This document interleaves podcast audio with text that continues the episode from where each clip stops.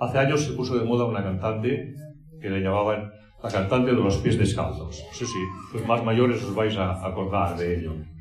Y se hizo famosa por ese hecho, la cantante de los pies descalzos. Mira por dónde, pues ya está. Se ponen de moda algunas cosas. Después Rubén nos explicará por qué yo he hecho esa introducción tonta en este momento. Rubén, Bueno, hermanos, hermanas, hoy me toca predicar en catalán, ¿ya? pero déjenme que antes les dé la explicación de la introducción del pastor, ¿ya? porque quizá algunos se han fijado que llevo un modelito precioso hoy. Vengo con corbata, con pantalones y con las zapatillas estar por casa. No es que me he levantado tarde esta mañana y he salido de casa y a mitad de la autopista me he dado cuenta de que no me había puesto los zapatos. No, no es así. Sino es que el miércoles pues me... Creo que me fracturé el dedo pequeño del dedo derecho. ¿Saben aquello que se levantan y cuando dan un paso dan un golpe? Con el dedito pequeñito, uno que no sabe que está ahí hasta que se lo golpea, ¿ya? Pues golpeé lo que es la pata de una silla y bueno, pues vi Vi el tercer cielo, mis hermanos. Cosas que hombre no puede decir y proclamar. Eso, ¿ya? Y no dije nada, no dije nada por la gracia de Dios. Pero, pero el jueves lo tenía, pues como lo tengo ahora, pues como una morcilla, hinchado, negro, y se me pasó por la mente ponerme el zapato e intentar caminar. Bueno, no. Mm, mi esposa ya me dijo, no vas a poder.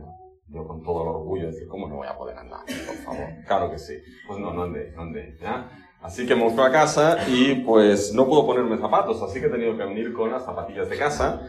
Son afortunados aquí en Manresa, porque ayer tuve que ir a otra iglesia en chanclas. ¿eh? Así que también el modelito era fantástico. Al menos hoy pues vengo aquí con algo más cerrado que... Yo me acordé de la canción, no me pienses que llevo chanclas, ¿eh? un poco más. En fin, hermanos, no, fue la última vez, pero cuando vine aquí a Manresa vine con el coche estropeado y los hermanos pusieron cinta americana al parachoques de mi coche. Ahora pongan cinta americana a mi dedo meñique, mis hermanos, ¿ya? Muy bien. Como les he dicho, mis hermanos, tenemos hoy la, la predicación, la tengo en catalán, así que voy a cambiar el chip, ¿ya? Y vamos a tener lo que es primeramente una oración para presentarnos delante de nuestro Dios y empezar con lo que es la predicación de la paraula del nostre Dios. Senyor i Déu nostre, venim davant teu i et donem les gràcies, Déu nostre, perquè veritablement podem aixecar les nostres veus en lluança a tu.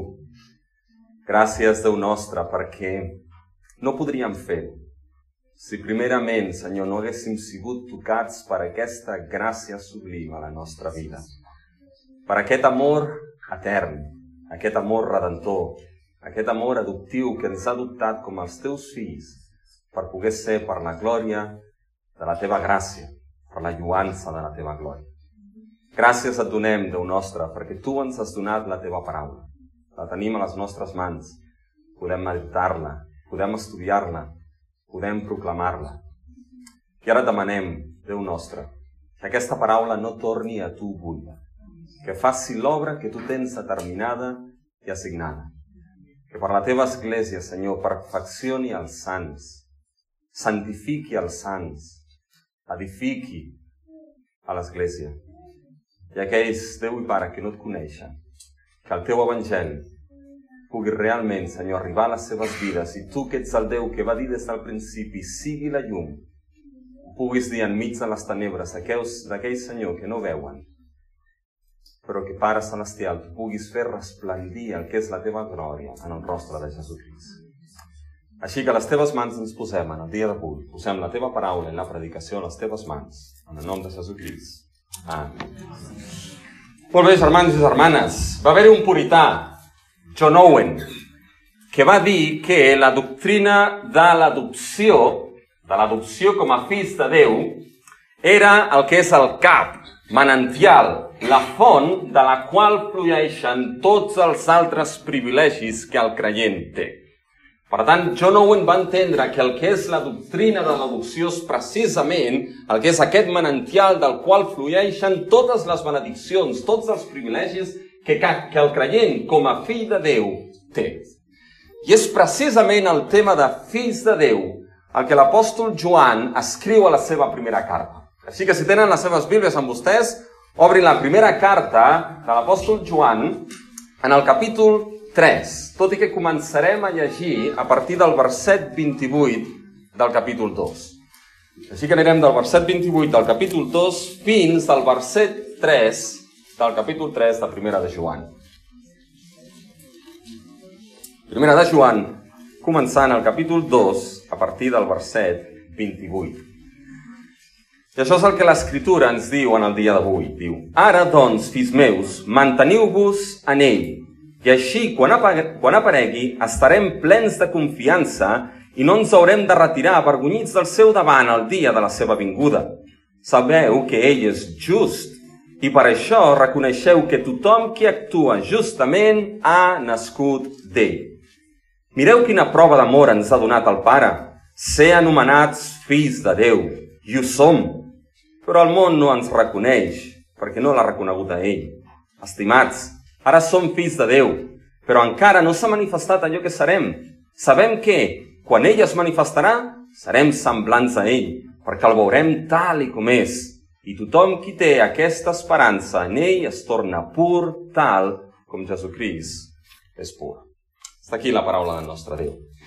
Fixen-se, germans i germanes, que hi ha tres coses que podem destacar en aquest text i en aquests versets que en el dia d'avui hem llegit. Podem destacar, primerament, que hem de considerar dos aspectes introductoris per a la doctrina de fills de Déu. Segon, el que hem de fer és considerar la situació present que el creient té com a fill de Déu. I tercer, devem esperar el que és la manifestació futura que el creient té com a fill de Déu. Considerarem aquests tres punts en el dia d'avui. Primer, hem de considerar dos aspectes introductoris, importants per entendre la doctrina de l'adopció, la doctrina de ser fills de Déu. I quins són aquests dos aspectes que hem de considerar? El primer aspecte és la importància de mantenir-nos en Crist. Fixen-se, aquests dos aspectes, el primer, la importància de mantenir-nos en Crist, ho trobem en els versets 28 i 29 del capítol 2. Aquests versets, 28 i 29, en realitat són dos versets de transició. És a dir, són dos versets que van des del que el Joan ha estat explicant en el capítol 2 e introduiran tot el que és el tema de ser fills de Déu en el capítol 3. Per tant, són dos versets de transició, però que trobem coses que són importants per entendre com l'apòstol Joan ens està presentant la doctrina de ser fills de Déu. Perquè l'important, germans i germanes, és que entenguem la doctrina de ser fills de Déu no des del punt de vista com nosaltres ho tenim en ment, no des del punt de vista com a nosaltres ens interessa, sinó des del punt de vista en com l'apòstol Joan ens presenta aquesta doctrina en el seu text. Perquè és precisament quan entenem com Joan ho presenta que aquesta doctrina de ser fills de Déu agafa tota la seva força. I fixen-se, quan comencem en el verset 28, ens donem compte que el tema de mantenir-nos és un tema fonamental. Fixen-se que ja ho comença en el verset 27 del capítol 2. Diu, quan a vosaltres sé que manteniu la unció que heu rebut d'ell i no necessiteu que ningú s'introdueixi. Fixeu com aquí introdueix el tema de manteniu. Ja sé que manteniu la unció que heu rebut d'ell. Fixeu-se ara en el verset 28. Ara, doncs, fills meus, manteniu-vos en ell. Per tant, el tema de mantenir-se és important, és un tema que és vital en aquesta primera carta de Joan. I després, a partir d'aquí, Després que introdueix el tema de mantenir-se, a partir del verset 29 i en endavant, començarà a parlar de la doctrina de ser fills de Déu. Tot el capítol 3 bàsicament anirà d'aquesta doctrina de ser fills de Déu. Per tant, el ser fill de Déu serà la columna vertebral que sostindrà tot el que és aquest text i aquest argument de Joan. Ara bé, si es fixen, aquest tema de mantenir-nos en Crist, que ara parlarem d'ell, aquest tema de ser fills de Déu, que a partir del verset 29 Joan ho comença a desenvolupar, està lligat a un altre tema que és important, que és el tema de la manifestació final del nostre Senyor Jesucrist. Fixen-se, per exemple, el que és el verset 28, on menciona el tema de la manifestació de Crist. Ara, doncs, fills meus, manteniu-vos en ell, i així, quan aparegui, estarem plens de confiança i no haurem de retirar-nos avergonyits del seu davant al dia de la seva vinguda. Es donen compte? El dia de la seva vinguda, la manifestació de Jesucrist. Fixin-se ara en el capítol 3 i el verset 2. Una altra vegada torna a mencionar tot el que és aquest tema. Estimats, ara som fills de Déu, però encara no s'ha manifestat allò que serem. Sabem que, quan es manifestarà, serem semblants a ell. Per tant, en aquests versets, Joan està introduint una sèrie de temes que ja els hi dic. Possiblement en un principi pensaran què tenen que veure aquests temes amb la doctrina de ser fills de Déu. Però són temes que ja veuran que són importants entendre. I el primer d'ells és aquest tema que hem dit, la importància de mantenir-nos en Crist. Ho trobem en el verset 28. Ara, doncs, fills meus, manteniu-vos en ell. I la pregunta aquí, germans, és què significa, què vol dir mantenir-nos en Crist? Potser algú del que està aquí està pensant, què vol dir això? Què vol dir mantenir-se en Crist? Què vol dir estar en Crist? Aquesta és una idea central d'aquesta primera carta de Joan. I fixen-se que aquest tema de mantenir-se, Joan el presenta de diferents maneres a la seva carta. Una d'elles, Joan ens diu que és l'Esperit Sant el qual es manté en nosaltres. És aquell que està en el creient, l'Esperit Sant. I és precisament l'Esperit Sant aquell que recorda, porta, guia a la veritat de qui és la persona de Jesús i de la seva obra a tot aquell que té l'Esperit Sant a la seva vida. Per tant, per un cantó, mantenir-se en Crist és algo subjectiu. En quin sentit? Que és el testimoni intern de l'Esperit Sant que testifica certes veritats de Crist a la vida del creient. Ara bé, Joan no deixa això de mantenir-se en Crist d'una manera abstracta o d'una manera mística. Perquè si no es podria entendre que mantenir-se en Crist podria dependre del que són els sentiments. I si Mantenir-se en Crist depèn dels sentiments, germans i germanes. Un dia estarem en Crist i l'altre dia estarem fora de Crist. Perquè un dia estarem aquí amb els sentiments totalment animats, ens menjarem el món, estem mantenint-nos en Crist, però l'altre dia un es donarà un cop al tit petit del peu i saben què? Ja els ànims i els sentiments estaran per aquí i ja no es mantindrà tant per Crist. No es basa en els sentiments, tampoc es basa en algú místic i abstracta d'experiències místiques que ningú ben bé sap, sap de què es parla això de mantenir-se en Crist. Però Joan no ho deixarà d'una manera subjectiva només, aquest testimoni de l'esperit. Joan anirà a algú objectiu. L'esperit dona testimoni de certes veritats de la persona de Jesús. Qui és Jesús? La seva obra. I fixen-se que quan van al capítol 2 i el verset 24, fíjense que és el que aquí diu Joan, que és molt important. Capítol 2, verset 24. Però vosaltres heu de mantenir, veuen el verb una altra vegada aquí? Heu de mantenir allò que heu sentit des del principi. Si manteniu allò que heu sentit des del principi, també vosaltres us mantindreu, tant en el fill com en el pare. Es donen compte? Joan els està dient, vosaltres creients heu de mantenir el que heu sentit des del principi. I si manteniu el que heu sentit des del principi, també vosaltres us mantindreu en el fill, Jesucrist, i en el Pare. La pregunta aquí és què hem sentit des del principi que hem de mantenir, que hem de sostenir, que no hem de poder perdre. Bueno, aquí, germans i germanes, no és Gènesis. Ja? No és mantenir, en el principi Déu va crear el cel i la terra, la terra estava desordenada i buida. No, no, no, no, no aquí. El que hem sentit des del principi és el que l'apòstol Joan diu al principi d'aquesta carta. Fixin-se en el capítol 1. I a partir del verset 1, l'apòstol Joan diu, us anunciem allò que existia des del principi, allò que hem sentit, que hem vist amb els nostres ulls, que hem contemplat i que hem tocat amb les nostres mans, us parlem de la paraula de vida, que ja la vida s'ha manifestat, nosaltres l'hem vist, i en donem testimoni i us anunciem el que és la vida eterna, el que estava amb el Pare i s'ha manifestat. Això és el que hem sentit des del principi. Hem sentit des del principi el que és l'Evangeli del nostre Senyor Jesucrist. Hem sentit des del principi que Jesús és la paraula viva, que Jesús és la paraula de Déu en el qual es troba la vida i la vida eterna, Hem sentit des del principi que Jesús és el Crist, el fill de Déu. Hem sentit des del principi que Jesús va venir i es va fer carn, es va encarnar. Hem sentit des del principi que ell va ser donat per la propiciació, pel perdó dels nostres pecats. Hem sentit des del principi que Déu ens va estimar i va donar el seu fill pel perdó dels nostres pecats. Tot això és el que hem sentit des del principi, les veritats de qui és la persona del nostre Senyor Jesucrist i les glorioses veritats del seu evangeli i de la seva obra. I és precisament en això el que hem de mantenir-nos. Mantenir-se en Crist, mantenir-se en el Fill, és mantenir-se en les veritats doctrinals de qui és Jesucrist i què implica i significa la seva obra. Mantenir-se i no perdre-les. Sostenir-se i no perdre-les. Contra viento i marea, no sé com es diu això en català, germans, ja? Contra viento i marea, mantenir-se en aquestes veritats de la persona del nostre Senyor Jesucrist i de l'Evangeli.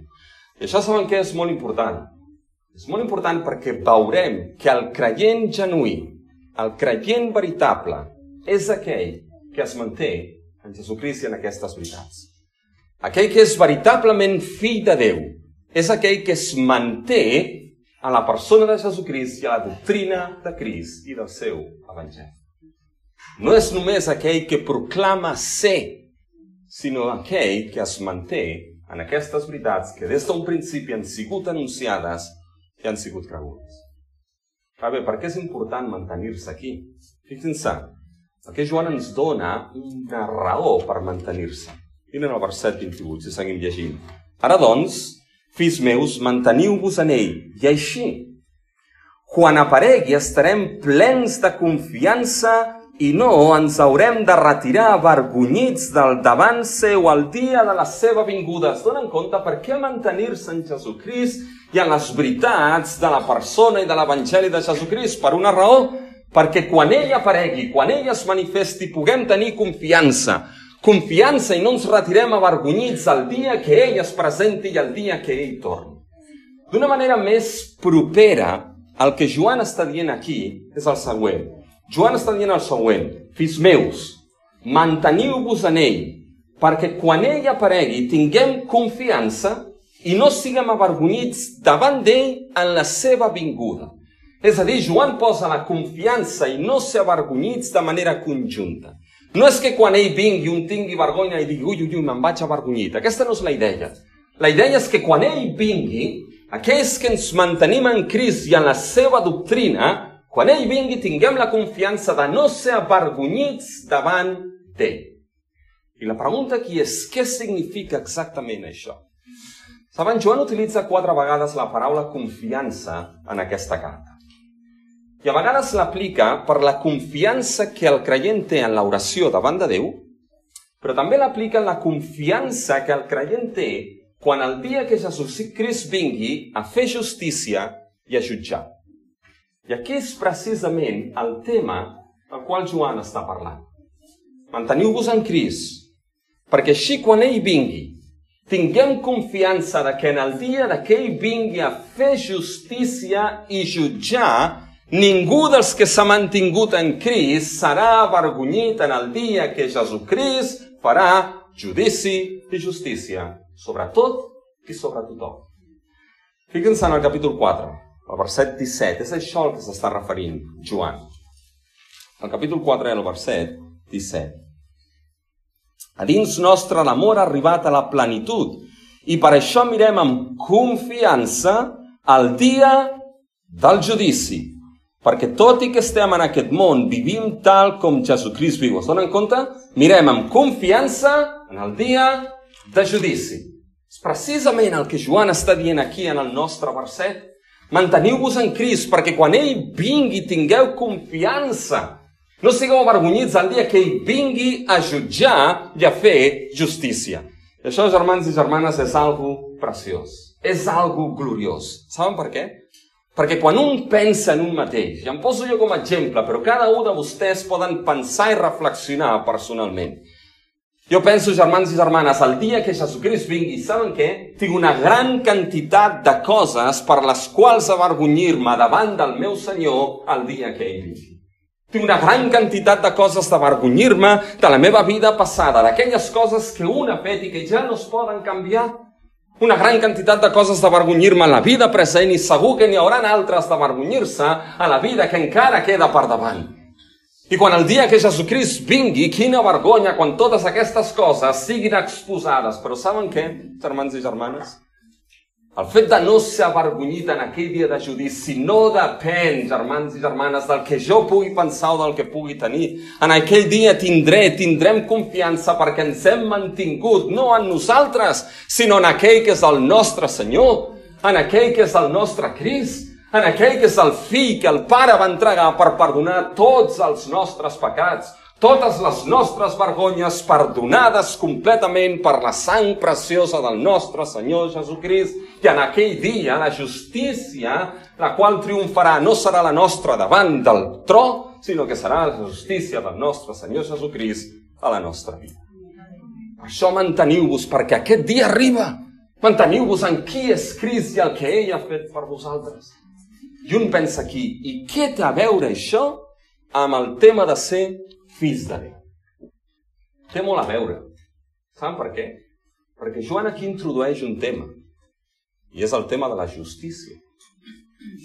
I el tema de la justícia serà algo vital en els fills de Déu. Però fixin-se que el segon aspecte a tenir en compte per aquesta doctrina de l'opció, aquests aspectes introductoris, és que Déu és just i els fills de Déu viuen en justícia. I més seguim avançant. Ara a partir del verset 29 comença el tema ja de la justícia i el tema dels fills de Déu.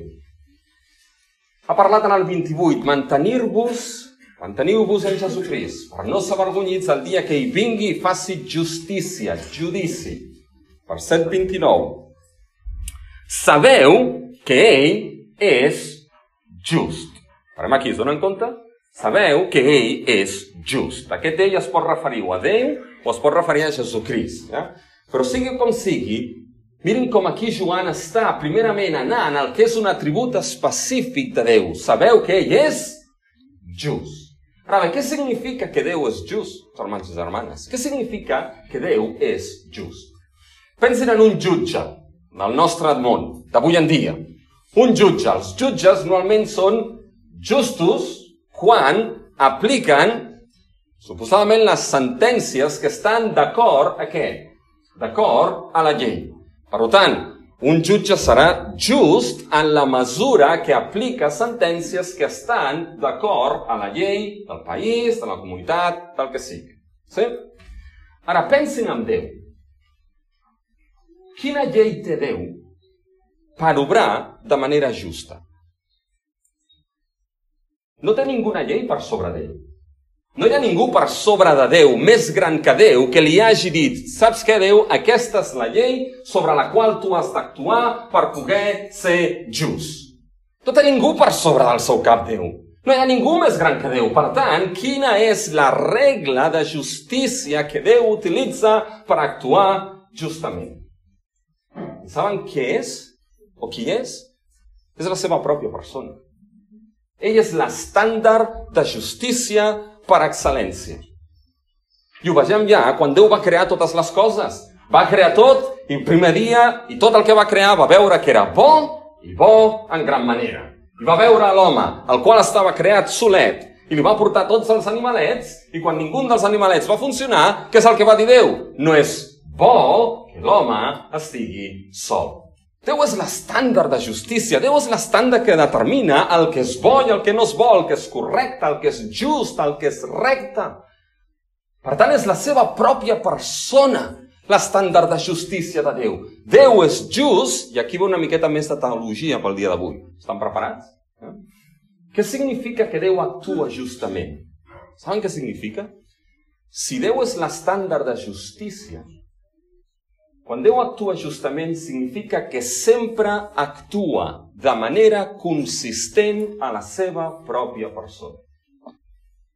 Déu mai actuarà en contra de la seva pròpia persona. sempre consistent a qui és ell, sempre consistent als seus decrets, sempre consistent als seus propòsits, sempre consistent a qui és ell.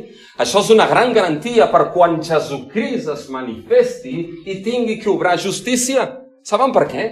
Perquè quan Jesucrist vingui i obri justícia sobre aquest món, germans i germanes, no serà mogut per les constitucions d'aquest món, no arribarà aquí, per exemple, al nostre país i dirà, bueno, arriba aquí i està el que és la llei d'Espanya. Ostres, però ara arribo a la comunitat autònoma aquí de Catalunya i ara tenen una altra llei diferent. Però ara me'n vaig a Galícia i ara, ni... i ara com actuo jo? No actuarà mogut per les lleis d'aquests món, no actuarà mogut per les constitucions de la comunitat europea, actuarà mogut per la seva pròpia persona. I si Déu ha dit que al final de la història el just per la fe vivirà, al final de la història el just per la fe vivirà i punt. Es donen compte? Això és el que significa que Déu és just. Miren el verset 29. Sabeu que ell és just. Obra en consistència a qui és ell. Ah, però segueix el verset. Fins ara el que diu el verset. I per això reconeixeu que tothom qui actua justament... Parin aquí un moment. Qui és aquí el que actua justament? Vagin allà fora i preguntin a les persones què significa actuar justament. Algunes coses potser estaran d'acord amb els que li diran. Bueno, significa això, significa allò. Alguna altra cosa li diran del que és actuar justament i no estaran d'acord. Però aquí Joan, sabeu que ell és just i per això reconeixeu que tothom que actua justament. Qui són els que actuen aquí justament? Saben qui són? Són aquells que la seva vida és una vida que està d'acord amb la persona de Déu. És una vida que es viu amb consistència a la persona de Déu. És una vida que no viu les seves pròpies idees, els seus propis estàndards, els seus propis valors, sinó que és una vida que viu els estàndards, els valors consistents a qui és Déu i la seva justícia. És a dir, no viu de qualsevol manera, sinó que viu conforme al que Déu ha determinat i qui és Déu. Final del capítol 3, verset 7. Fills meus, que ningú no us enganyi. El que actua justament és just, tal com Jesucrist és just. Saben que en un dels campaments de joves que van fer amb aquesta església, en un dels debats entre els joves, va sortir algú que va dir, bueno, és que el creient peca. Totalment d'acord. El creient peca. Ara bé, cuidado amb aquesta afirmació. Si amb això es vol dir que el creient peca, s'han de repentir tot, bé. Però si amb això es vol dir és que el creient peca i per tant, com pequem, no tenim res a fer, doncs seguim pecant, cuidado aquí. Si s'agafa això com una afirmació per fer el que vull, Cuidado aquí. Que ningú us enganyi. Perquè Déu és just i reconeguem aquells que viuen justament. I quins són? Fixin-se al final del verset 29. I tothom que actua justament ha nascut d'ell. Qui són aquests? Això de ha nascut d'ell és una altra manera de dir que són fills de Déu. Tant fixin-se com aquí ja Joan ha introduït el que és el tema de ser fills de Déu. Aquí els fills de Déu no només són aquells que es mantenen en Jesucrist, que es mantenen en la persona, en la doctrina i en l'obra de Jesucrist, Aquí els que són fills de Déu, els que veritablement han nascut de Déu, són aquells que la seva vida, i ho veurem, ha sigut transformada d'una manera gloriosa, transformada d'una manera meravellosa, ha sigut transformada i per tant és una vida que no es viu de qualsevol manera, es viu de manera consistent amb el Déu que és el seu Pare, que els ha salvat i que els ha transformat. Ser fill de Déu, saben què? No és només de boquilla, de vida. I ara aquí, després, això era només la introducció del missatge, val? perquè aquí Joan només introdueix. Ara és com ve la doctrina. Fins que aquests fills de Déu que es mantenen en Jesucrist, que viuen una vida justa com Déu és just, ara algú aquí pot preguntar i va dir, bueno, però Joan, dona'm més detalls en aquest sentit. I ara fixin-se que passem al segon punt, que és que hem de considerar la nostra identitat com a creients present com a fills de Déu. I hem de considerar, primer, que ser fill de Déu és el resultat del gran amor del Pare. Miren com entra ja el verset 1 del capítol 3. Mireu, mireu quina prova d'amor ens ha donat el Pare. Ara aquí comença Joan a introduir ja el tema de ser fill de Déu. I no ho fa de qualsevol manera. Aquí aquests que han de mirar aquest gran amor, ho veurem, són aquells que viuen justament i aquells que es mantenen en Crist, com ens ha dit. Però fixen-se que ara, en tot el capítol 3, Joan no desenvoluparà el tema de ser fill de Déu de qualsevol manera. Alguns han dit que els primers tres versets del capítol 3 són de transició, són com un parèntesis. I el tema veritable, la veritable xitxa eh, d'aquest capítol comença en el verset 4, quan diu tothom qui peca obre el mal, perquè pecar és amb maldat, comença aquesta vida de justícia. Però, germans, és molt important el que Joan fa en els versets 1, 2 i 3 del capítol 3. El que Joan està fent és, primerament, ens dona la doctrina de l'adopció, la doctrina de ser fills de Déu. I a partir del verset 4, saben què fa? Desenvolupa les implicacions pràctiques i morals de ser fills de Déu. És a dir, si un és fill de Déu, té que tenir una vida moral i ètica concreta i consistent amb Déu i amb el Jesucrist en qual es manté. Sí? Però primer comença per la doctrina. La doctrina és important, val? perquè nosaltres vivim conforme al que creiem. Per tant, la doctrina és important. I fixen-se, el primer que ens diu que el ser fill de Déu és el resultat del gran amor del Pare. En el verset 1 del capítol 3 hi ha un cridat de Joan. Mireu. I ens diu, mireu una cosa concreta i específica. Mireu quina prova d'amor. Literalment està dient, mireu quin amor ens ha donat el Pare. Joan no primerament, primerament no va a dir, mireu, mireu lo grandiós que és ser fills de Déu, que ho és. Mireu quina gran benedicció tenim ser fills de Déu, que ho és. Però no va primerament aquí va a que el creient contempli algo que és grandiós i que és sublim. És precisament l'amor del Pare. Mireu quin amor, mireu quina prova ens ha donat el Pare. És que l'amor del Pare, l'amor de Déu s'ha manifestat, manifestat de diferents maneres. Una manifestació de l'amor del Pare és que ell ha donat aquí, que ell ha donat el seu fill, el seu fill més preciós ens l'ha donat perquè d'aquesta manera en ell tinguem perdó, salvació i vida eterna. És una manifestació gloriosa de l'amor del nostre Déu, de l'amor del nostre Pare. Una manifestació gloriosa és que a través de l'Esperit, com ens diu Pau a Romans 5, és que ha manifestat el seu amor a través de l'Esperit a les nostres vides, donant-nos el seu fill. Però aquí, la prova és molt específica. Pensa que Joan menciona quina és aquesta prova específica. Mireu quina prova d'amor ens ha donat el Pare. I quina és aquesta prova? Bueno, aquesta prova és una prova que té un resultat específic a la vida del creient. Ens ha donat, aquesta prova d'amor ens ha donat el Pare de ser o del resultat que resulti en ser anomenats fills de Déu. Es donen compte?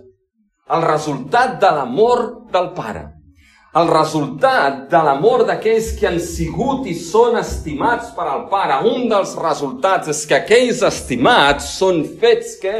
Són fets, són anomenats fills de Déu.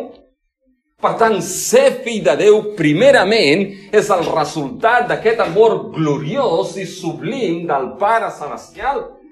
El ser fill de Déu és el resultat de l'acte de Déu d'haver-nos estimat. No és un procés, l'adopció no és un procés. Déu no et va adoptant a trossos. Eh? No comença amb el dit petit, estigui com estigui el dit petit. Eh? Després t'adopta part de la cama, després va tirant i ja tens tota la part dreta i després tota la part esquerra. No, no, no, no és a trossos l'adopció divina. És un acte de Déu. I és un acte de l'amor redentor i de l'amor adoptiu de Déu. I és un acte en una sola vegada el qual el pare adopta una vegada i per totes aquell que estima en la persona del seu fill. L'adopció sempre és feta en Crist. Sempre. Crist és el fill de Déu per excel·lència i la nostra adopció es deriva de que Déu ens ha estimat ens ha estimat moltíssim en el seu fill Jesucrist, que d'ell brota l'adopció de ser fills de Déu. Per tant, aquell que és fill de Déu ha sigut estimat d'una manera sorprenent i és estimat d'una manera sorprenent pel Pare.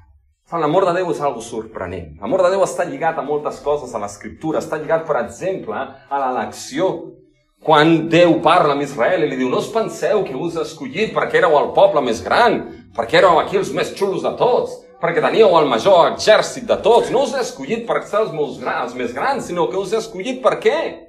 Perquè us he estimat.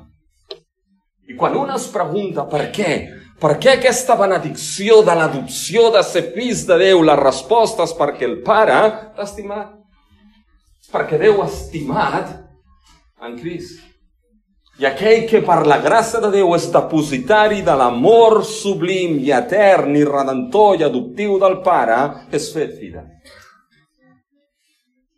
Fixin-se, en Canadà es fan unes fires d'adopció. Les fires d'adopció a Canadà és que un pot anar a aquesta fira i hi ha tota una sèrie d'estants d'estants de diferents associacions per adopció. I quan s'entra, teníem un, un matrimoni que els vam, vam estar amb ells i que van adoptar, van adoptar tres nenes. I una de les fires, bueno, és que entraves un d'aquests estants d'adopció i el que havia és que et donaven tota una sèrie d'informes, d'informes dels nens i nenes que podies adoptar. Llavors tu llegies els informes, i en aquests informes sortien no només les coses bones, sinó també tots els problemes que tenien, podien tenir aquests nens que havien de ser adoptats. Eh? Doncs el problema d'això, d'això, d'això, etc etc etc. Llavors un mirava l'informe i deia ah, no, jo un altre. Eh? És una mica dur, val? és una mica dur. Però ara imaginin-se, imaginin-se per un moment, utilitzen la imaginació, que una d'aquestes fires d'adopció fos una fira d'adopció celestial i que els nostres informes per ser adoptats estiguessin a aquesta fira d'adopció celestial. I que de repent Déu arribés a un d'aquests estants i agafés un d'aquests informes, un dels informes meu o un dels seus, i digués, bueno, el primer que apareixeria ahir seria pecador. Ostres, no comencem molt bé. Però tu seguiríem llegint, diria, bueno, tu un mal caràcter, un mal caràcter de la marinera. Quan arriba l'adolescència, serà rebel. Ja és rebel per a naturalesa i quan arriba l'adolescència, prepara. Eh? Serà rebel. Ah, i després té problema d'això, i després té problema d'això, i després té problema d'això, i després té problema d'això, i després té problema... Total, és un cas perdut. L'adoptarien? Saben què? Aquí només hi ha dues opcions si adopten a una persona. Una, perdón, perdonin-me, o són molt necis, o dos, estimen moltíssim aquell que volen adoptar. Tenen un amor tan gran que aquest amor no pot quedar dins d'un, que s'ha de manifestar, que adoptar aquella persona, que seria un cas perdut, però perquè s'estima. Saben que Déu no va ser neci amb nosaltres. Déu ens va estimar. Inclús amb el nostre informe de pecadors, de rebels, de fills d'ira, de casos perduts. L'amor de Déu és tan sublim que no podia quedar contingut en Déu. Això Déu és tri, el seu amor es manifesta entre Pare i Fill i Esperit Sant, i aquest amor no es va contenir en la Trinitat, sinó que va sortir per adoptar aquells que ell va estimar. Germans, aquesta és la identitat de tot creient en Jesucrist. Som fills de Déu. Per això, jo no ho en deia, que això és el cap, el manantial, la font de la qual flueixen les altres benediccions i privilegis que tenim com a fills Déu, de Déu, perquè Déu en adoptar-nos ens ha passat de la família d'aquest món i de la família de Satanàs, ens ha passat a la família de Déu, Déu com el nostre pare i aquells adoptats com els nostres germans i germanes. Aquesta és la identitat de tot aquell estimat per Déu. I saben que aquesta identitat no es pot perdre, perquè el nostre món té problemes seriosos d'identitat. Problemes ben seriosos. Ara hi ha tota una llei al Parlament de tot el que és la llei trans, segur que ho han sentit. Tot aquest, aquest tema va al tema del que és la identitat. Hi ha especialistes que estan dient, cuidado, cuidado, Cuidado si això es posa que en els 16 anys poden fer el que vulguin, perquè el que s'ha demostrat és que cuidado perquè pot ser que es moguin només per moda els joves. I quan un entra en aquest punt, ja no hi ha marxa enrere. El nostre món té un seriós problema d'identitat. I saben que el creient i l'Església no pot tenir problemes d'identitat com el que són fets per a l'amor de Déu en Jesucrist. Guardin aquí, després ho aplicaré. Però el segon és que potser això sembla molt obvi. Però ser fill de Déu és el resultat d'haver sigut estimat per l'amor del Pare. Però algo que hem de dir és que només el creient en Crist és fill de Déu. Pot semblar molt obvi, però s'ha de dir. Fixen-se si seguim llegint el verset 1 en endavant. Mireu quina prova d'amor ens ha donat el Pare de ser anomenats fills de Déu i ho som. Hi ha una afirmació categòrica aquí. I ho som. De qui són aquests que són fills de Déu? Clarament són aquells que han sigut nascut d'ell. Fins al final del verset 29, ja ens ho ha dit. Ha nascut d'ell, ha nascut de Déu. I això ens ho explica el mateix Joan en el seu evangeli. Fíjense si van a l'evangeli de Joan, al capítol 1.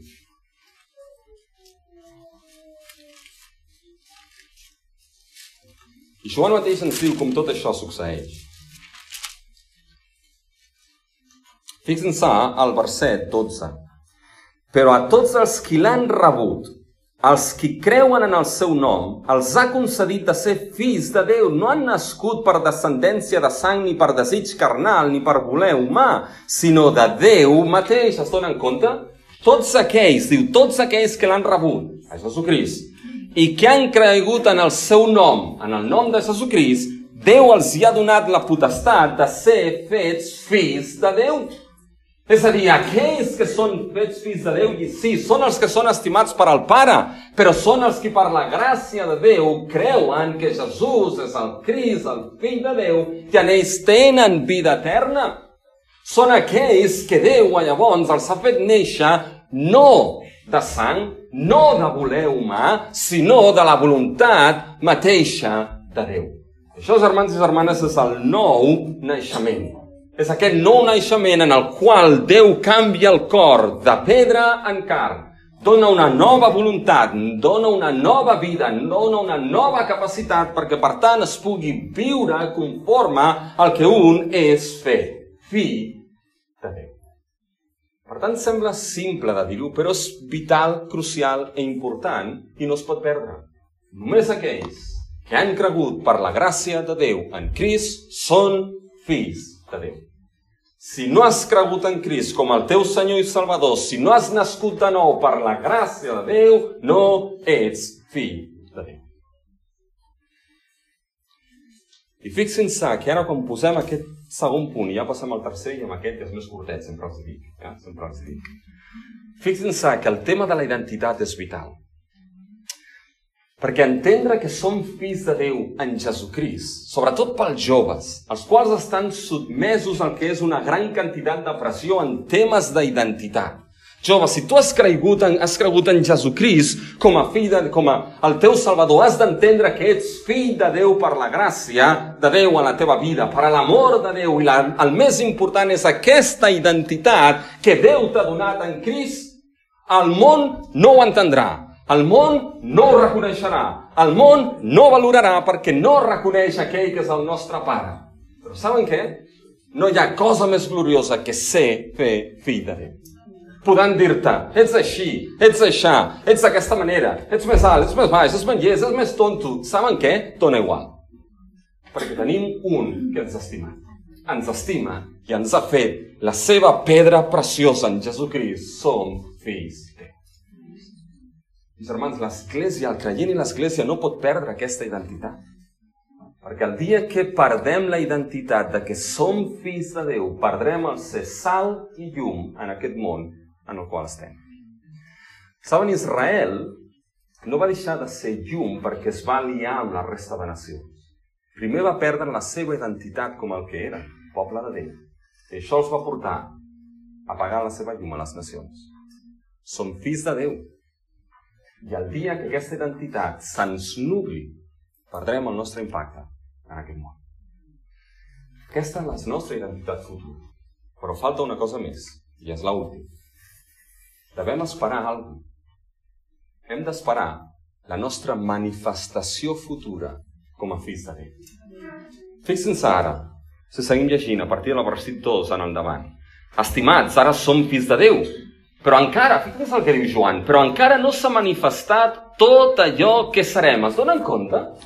Joan diu, ja ho som, ja ho som fills de Déu en Crist, però encara no s'ha manifestat tot el que hem de fer, tot el que hem de ser.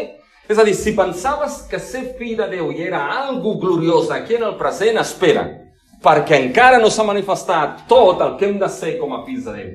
Hi ha molt més per veure, hi ha molt més per considerar, hi ha molt més per gaudir, havent sigut fets per la gràcia i l'amor de Déu, fills del nostre Pare en Jesucrist. Hi ha molt més. És el que l'apòstol Joan parlarà quan arriba a Romans 8 i diu que encara s'ha de manifestar el que hem de ser, que les afliccions d'aquest món, les afliccions d'aquest món, germans, les enfermetats, les depressions, que Tonguis un cop al dit petit del peu i del trenquis, ja? Totes aquestes afliccions són res considerant la manifestació de la glòria que s'ha de donar en nosaltres quan Jesucrist vingui. El dia, el dia que soni la trompeta i Crist vingui i siguem ressustats, aquell dia arribarem a la consumació de la nostra adopció com a fills de Déu. I saben què passarà en aquell dia? Que serem fets com Jesucrist. Fixin-se, ho diu Joan. Verset 2. Estimats, ara som fills de Déu, però encara no s'ha manifestat allò que serem. Sabem que quan es manifestarà, es refereix a Crist, serem semblants a ell. Parin aquí. S'han en compte el que Joan està dient? el fi de la nostra adopció, el fi de ser fills de Déu, saben quin és? Ser fets a la semblança de Crist. Això ja ho ha dit, ho va dir ja l'apòstol Pau.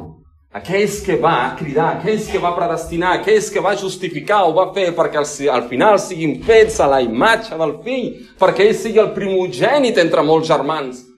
Quan aquesta consumació de ser fills de Déu arribi amb la vinguda de Crist, serem fets a la semblança del nostre Senyor Jesucrist. I què vol dir ser fets a la semblança del nostre Senyor Jesucrist? Saben què vol dir? No vol dir físicament. Vol dir que quan ell aparegui, serem fets a la semblança de la mateixa puresa, justícia, puresa moral i ètica que el nostre Senyor Jesucrist. Perquè ell és just, nosaltres serem justos. D'una manera perfecta. Serem fets semblant amb ell, amb una vida recta, justa, perfecta, davant del nostre Pare. I com es donarà això? Fixin-se, verset, al final del verset 2, serem semblants a ell? Això és el que m'agrada més d'aquest verset. Perquè el veurem tal com és. Han pensat aquestes frases, hermans? Perquè el veurem tal com ell és. Ara on va a les llibreries evangèliques i veu pòsters. Però arribarà el dia. Arribarà el dia quan Crist vingui. El veurem com ell és. Arribarà el dia que el veurem vestit d'aquesta majestat i glòria que ell tenia des d'abans de la fundació del món. El veurem amb una puresa moral, ètica, perfecta, amb una justícia perfecte. El que hem cantat, contempla Déu. El que està sentat, contempla el rei. No hi ha altre com ell. Aquell dia, aquest cant serà una realitat. Contemplarem el nostre Déu, el nostre rei, i el veurem per vista tal com és. Magnífic, gloriós, perfecte, just, pur. I quan això passi, germans, jo no sé el que passarà. Però aquesta visió de com és i qui és el nostre Senyor Jesucrist desvelada davant nostre, en un obrir i tancar d'ulls ens canviarà i serem fets a la imatge i semblança del nostre Senyor Jesucrist. I aquell dia, germans, aquell dia, tot el que en aquesta vida hem viscut, quan callem i pequem, i reconeixem, no vic segons la teva justícia, Senyor, quan peco i et dic, Senyor, ho sento per al que he fet. Saben que aquell dia això ja no existirà més. I aquella benaurança, feliços els que tenen fam i set de justícia, perquè ells seran saciats. Aquell dia serà una realitat. La nostra vida serà justa davant del nostre Déu. Mentrestant, què hem de fer aquí? No es creuin de braços, eh? Fixin-se com acaba Joan, verset 3. I tothom qui té aquesta esperança en ell es torna pur, tal com Jesucrist és pur. La paraula no és pur, la paraula és just. Si tenim aquesta esperança, germans i germanes, que algun dia el veurem i serem com ell, què ens toca fer ara en el present? Santificar-nos. Viure santament i justament perquè tenim un Déu que és just. Ell ens ha fet els seus fills i per la seva gràcia vivim justament. Déu ens ajudi a viure d'aquesta manera i Déu t'ajudi, per la seva gràcia, que si no coneixes aquest que és just, pur i perfecte, Jesucrist, puguis venir per la gràcia de Déu als seus peus, per perdó, salvació i per adopció. Deixa'm acabar en una oració. Senyor i Pare Celestial, venim davant teu. Pare, i et donem les gràcies perquè ens has estimat. I en Jesucrist ens has fet els teus fills. Et lluem, et beneïm, i et demanem dues coses, Pare. Tu ens ajudis a viure justament. Amb els nostres ulls posats aquesta esperança d'algun dia Jesucrist tornarà i el veurem tal com en ells, com ell és. En aquell moment, quan la trompeta soni, serem fets en un obrir tancar d'ulls a la semblança del nostre Senyor Jesucrist. No ens deixis viure sense aquesta esperança. I Senyor, si hi ha algú aquí que no et coneix, Pare, tu ets el que obre la salvació. Aquest amor redentor, etern, adoptiu, Senyor, manifesta'l sobre el teu escollit, de tal manera que la teva gràcia el porti a Crist, a la salvació, per a vida eterna, i pugui dir-te, Pare. Davant teu clamem i t'ho demanem en el nom de Jesucrist. Amén. Senyor us beneixi.